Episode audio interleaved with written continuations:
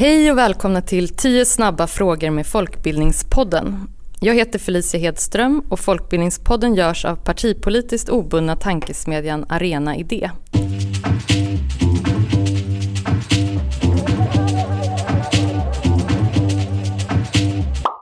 Idag ska ni få träffa Midja Osman Taha som är rektor på Södra folkhögskolan i Helsingborg.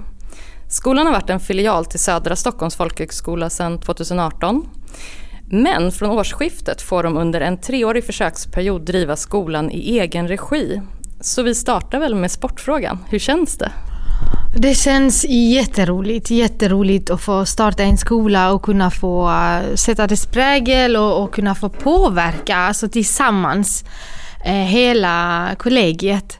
Det känns jätteroligt att vi äntligen får den här möjligheten till att finnas till för en målgrupp som eh, eh, kanske inte blev sedd som de behövde bli sedda. Så vi tycker det här är så viktigt och jätteroligt också viktigt att vi är med.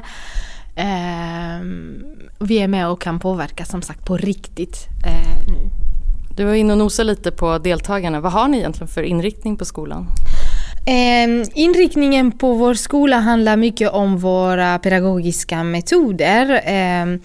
Och vi, eh, vi har profil eh, samhälle demokrati och sen kommer vi ha en allmän kurs eh, med service och bemötande. Men målgruppen som vi har är eh, alla från Helsingborg, de som eh, eh inte har klarat av gymnasiet eller har inte studerat på gymnasiet av en anledning. Men många av dem som vi har är den målgruppen då eh, gymnasiet eller komvux inte är ett alternativ.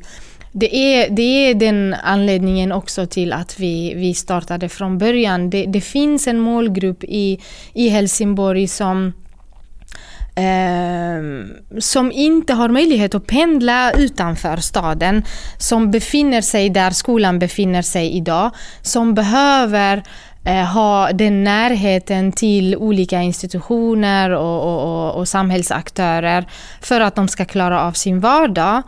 Eh, bland annat, jag säger inte det enbart föräldrar, bland annat föräldrar, men det är både unga och, och medelålders som går hos oss.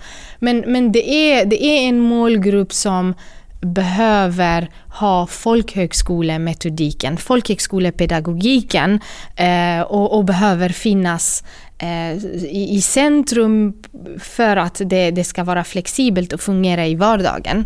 Så ni ligger i Helsingborgs centrum? Ja, det gör vi.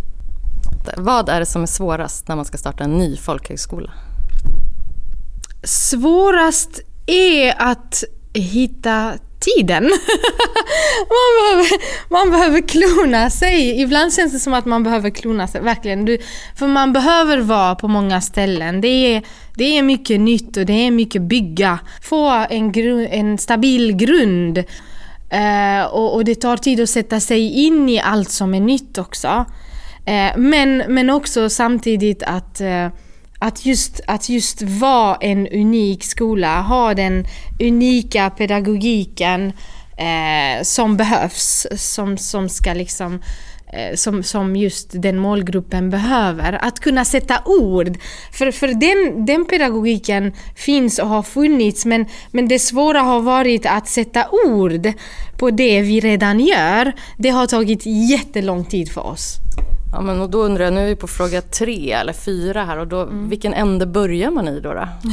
Alla. Man, man börjar eh, i, i många, men, men det viktigaste är att inte glömma bort att vi finns till för deltagarna.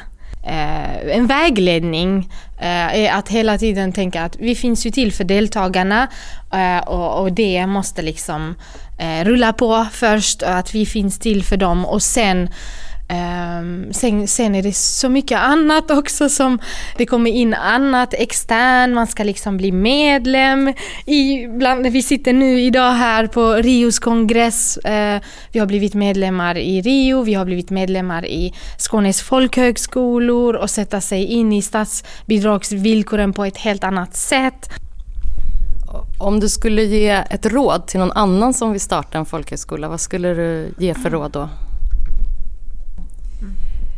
Om du skulle ge ett råd till någon annan som startar en folkhögskola, vilket råd skulle det vara? Um, ett råd uh, är att um, skaffa sig en mentor. Det har hjälpt mig jättemycket. Uh, att ha, kanske inte bara en mentor utan flera för, för det är många frågor som man behöver besvara. Eh, som, som man vill ha besvarade och då kanske det krävs flera olika krafter.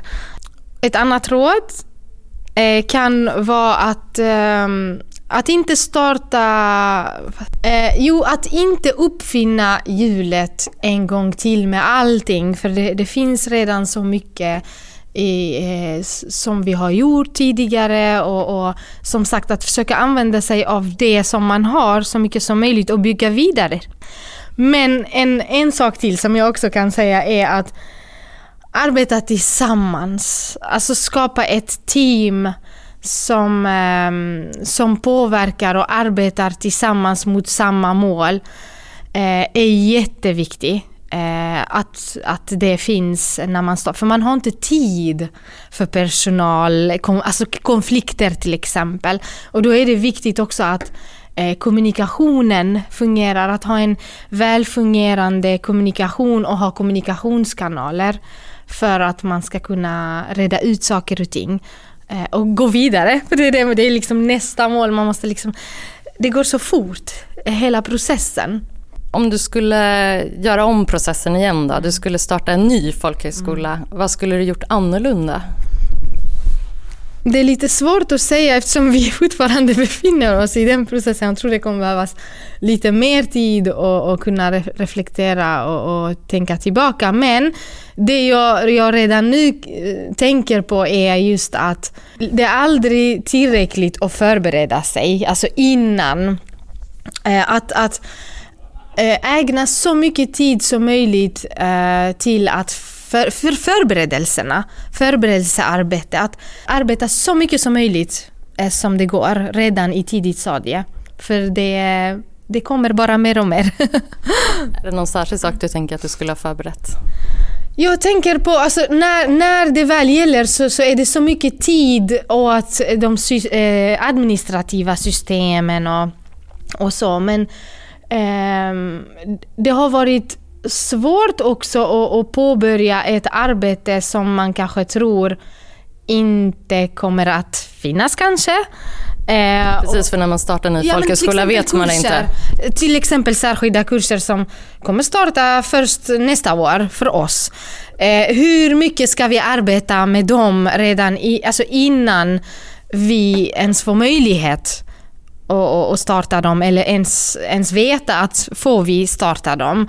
Så det är mycket sånt arbete. Jag hade ändå nu tänkt, tänker liksom att ja, men man kanske ändå skulle kunna förbereda ännu mer.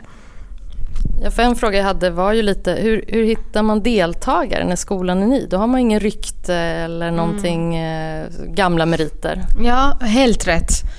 Eh, det är jättesvårt. Vi har lagt ner jättemycket arbete för att synas bland annat på sociala medier men det är ju inte allt. Det är inte eh, och sen så, våra eh, deltagare de befinner sig på olika plattformar. Så det lär i så fall finnas på alla de här plattformarna. Men det som har faktiskt fungerat bäst är deltagarna själva.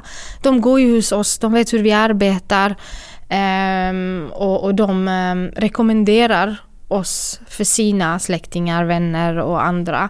Så det är också att, men också att finnas i alla forum, äh, i så många forum som det går.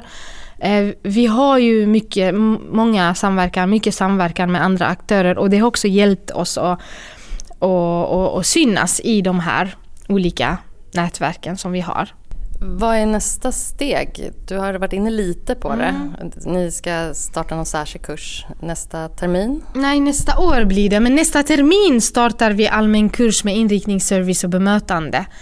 Och det är det som är, som är arbetet. Det är rekrytering av deltagare, anställa personal eh, som saknas och, eh, och eh, utveckla så mycket det går in i sista sekund.